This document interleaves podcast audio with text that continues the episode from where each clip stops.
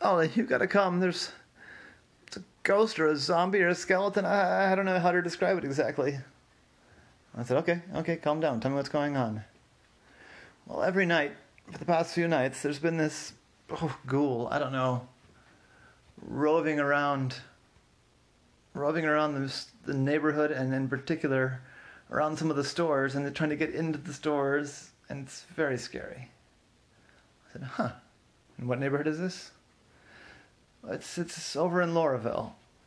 I said, oh, okay, okay. And tell me what this ghoul looks like. So, well, it's you can see its bones, but it's wearing clothes. It's wearing like, well, it looks like a pirate clothes. I don't know. It's not like a complete pirate costume, but it's got, you know, silver buckled boots and a tricorn hat and a jacket like you imagine a pirate's wearing. It's got a sword. Um, but then you see its rib cage, and there doesn't seem to be much of any flesh on the bones. It's got kind of an eerie glow. I don't quite know what the deal with it is, but it's scaring everybody, Ollie. I said, okay, okay. And it's trying to get into the stores. Yeah. It appears at nightfall, kind of by the Safeway. I said, huh, it's an odd place for a, a pirate ghost to start its evening, but all right. Yeah, I don't know. I don't know, but wanders around the parking lot for a while, looks kind of confused, and then it starts trying to get into the different stores. There's the liquor store there, and there's the there's the CVS. It tries to get into the Safeway sometimes, but not all the time. Um, sometimes it tries to get into that plumbing shop that's over there. Say, when you say try to get in, what do you mean? Well, it, it pulls on the doors, it bangs on the doors, sort of howls. I don't know, it makes this horrible noise. I can't really replicate it myself, but like a kind of a noise, like a groany, howly noise. I said, all right, well, I can come take a look, and it's every night. Every night for about a week, yeah. It's at first we thought it was just I don't know some prank or some ad for something or I don't know, but now it's, it's every night and it's really scaring people. So I went over there before nightfall, just maybe catch some people's reactions because he thought that maybe if people are seeing this, they might have more information. And he figured that some people that might see it would be people that are getting off work around that time. So it started off and there's like a like an architecture place, like an architecture firm near there. And so it's about, you know, 4.30 in the afternoon or so, and he knocked on the door. Said, hey, we're, we're about to close up for the day. Did you have an appointment?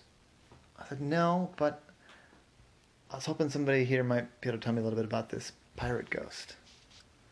Oh, geez, yeah, I shocked to Phil about that. Hey, Phil, somebody here asking about the pirate ghost? Oh, yeah, I mean, yeah, you, do they want to come in and I can tell them about it? I said, you want to come in? I said, uh, sure, sure. Stop it. Stop. No, just sit. So I went into this guy's office. It was a big, bigger guy. Um, very tall, bright red hair. Stop. I said, so you've seen this ghost? Said, yeah, yeah, I've seen the ghost. I work kind of a later schedule than everybody else here. You know, most of the office gets in about 8.30, 9 o'clock and leaves like, you know, 5.30, 6 o'clock. But I've got some stuff I need to drop off my kids um, and do a few other things, so I, just work a later schedule. So I come in about 10.30, 11 o'clock, and I leave um, like 7.30, 8 o'clock. And sometimes I need to do some stuff middle of the day and some here, you know, even later. So, you know, recently in the in this time of year anyway, it's often dark or getting dark when I'm leaving. So yeah, I've seen this ghost a couple of times now. Stop. Relax. Just sit, Elsa. Just sit. Have you tried to talk to it? Yeah. I mean, the first night I just like didn't want to mess with it. You know, not my business. I just got in my car. Did take a photo with my cell phone. I can show you that. And then, you know, drove away. The second night, I didn't even take a photo. I just figured, whatever, I'll read about it in the paper, I guess. The third night, it was kind of over by, over by our, you know, end of things. And so I went over to get a closer look. And I don't know, I couldn't figure it out. It's got this faint bluish glow. Um, and I can't figure out the trick. I tried to talk to it. Did it say anything? Yeah. Yeah, I went over to it and I said, you know, excuse me, is everything all right? And it looked at me. Stop picking yourself. It just looked at me.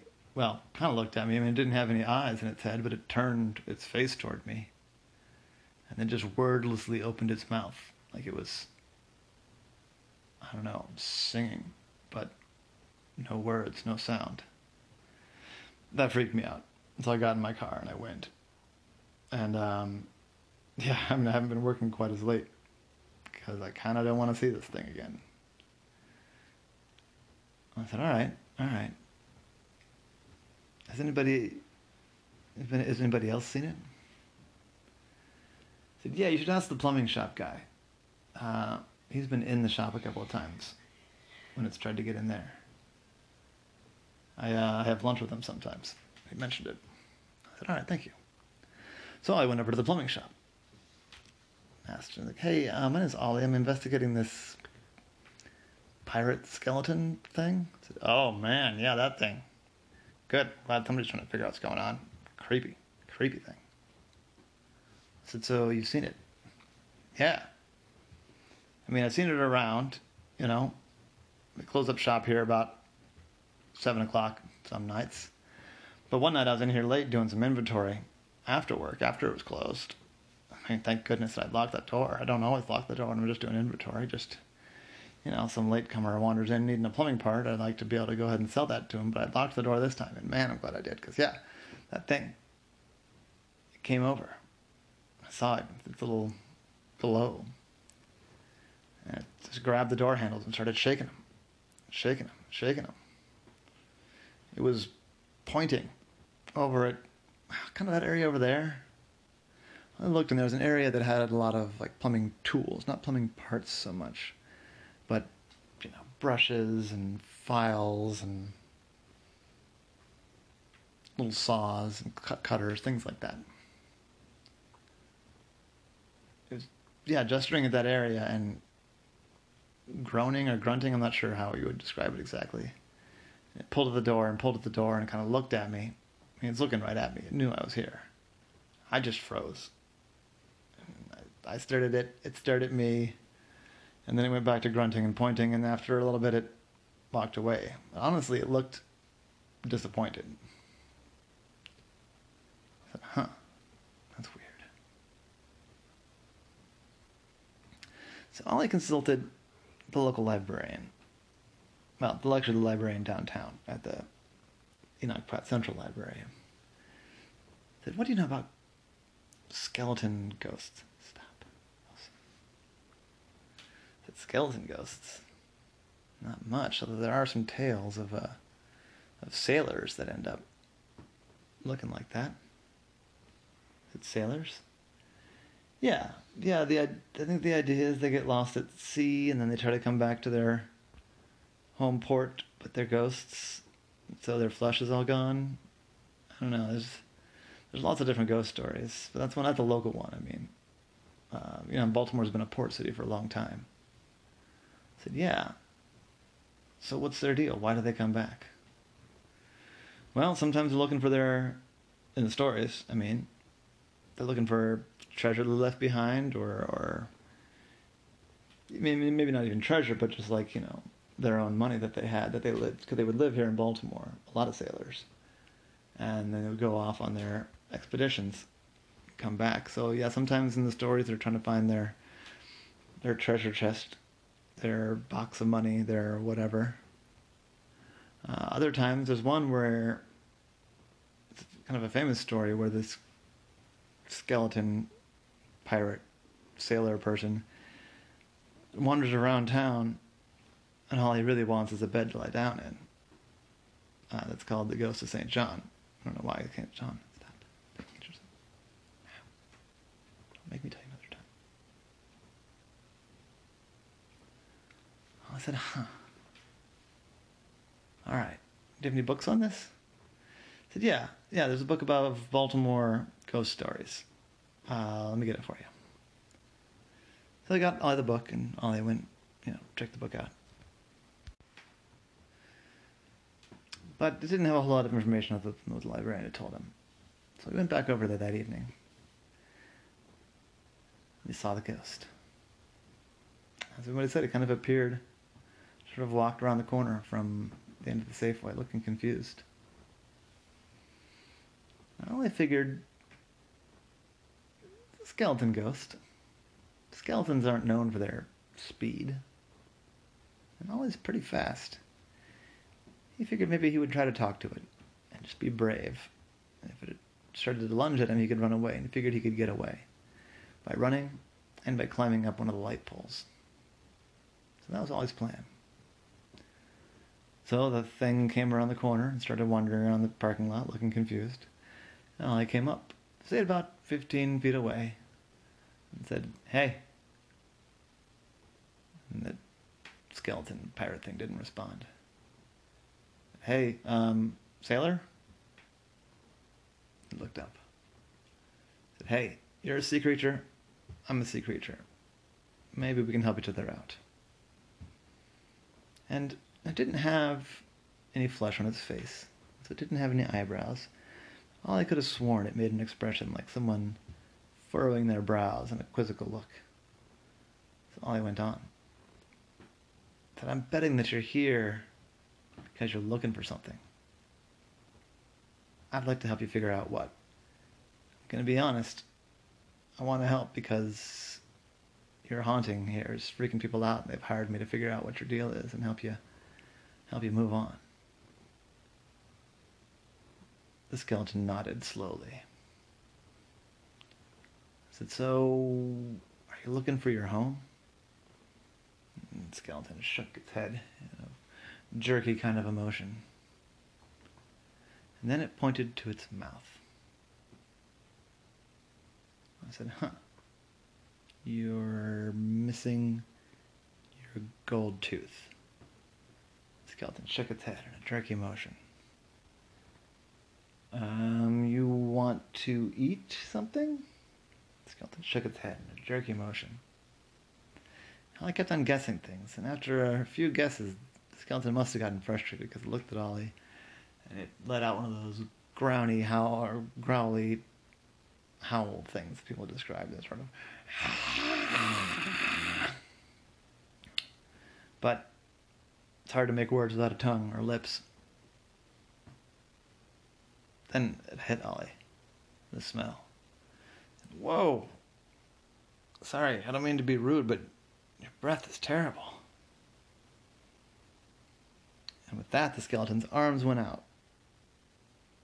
And it put its head forward and nodded. Very pronounced nod. And kind of held its arms out like saying, Yeah. And I said, Your breath is the problem? And the skeleton gave an excited nod. Breath is it? Your. I know, I thought. I thought.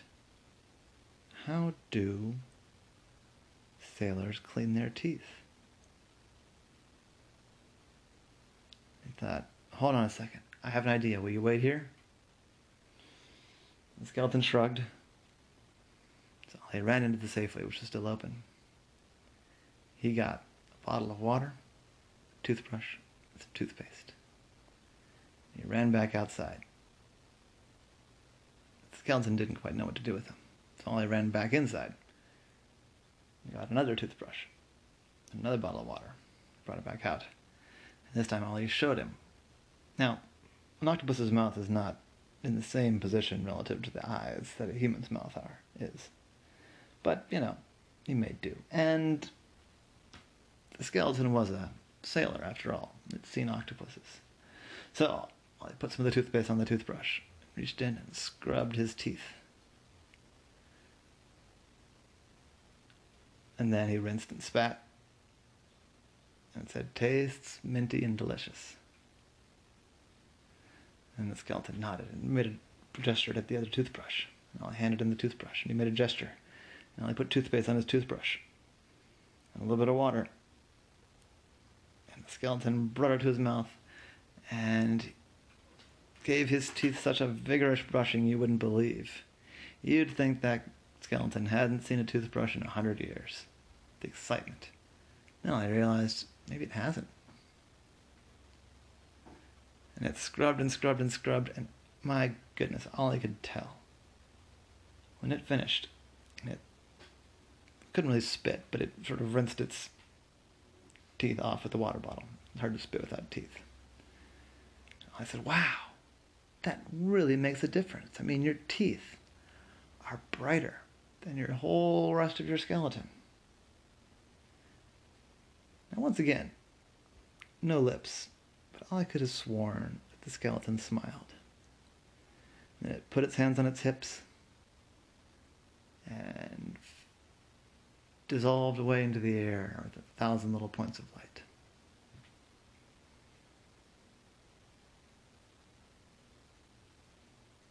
I stood there, confused, holding a toothbrush. I said, well, I guess I just wanted clean breath to go to bed with. I guess I can understand that. So I picked up the toothbrush. Went inside and got a plastic bag and put the toothbrush in the plastic bag. I thought, I don't know quite what I'm going to do with this. But I feel like a toothbrush used once by a ghost skeleton pirate is an unusual enough item that maybe I can find a use for that later.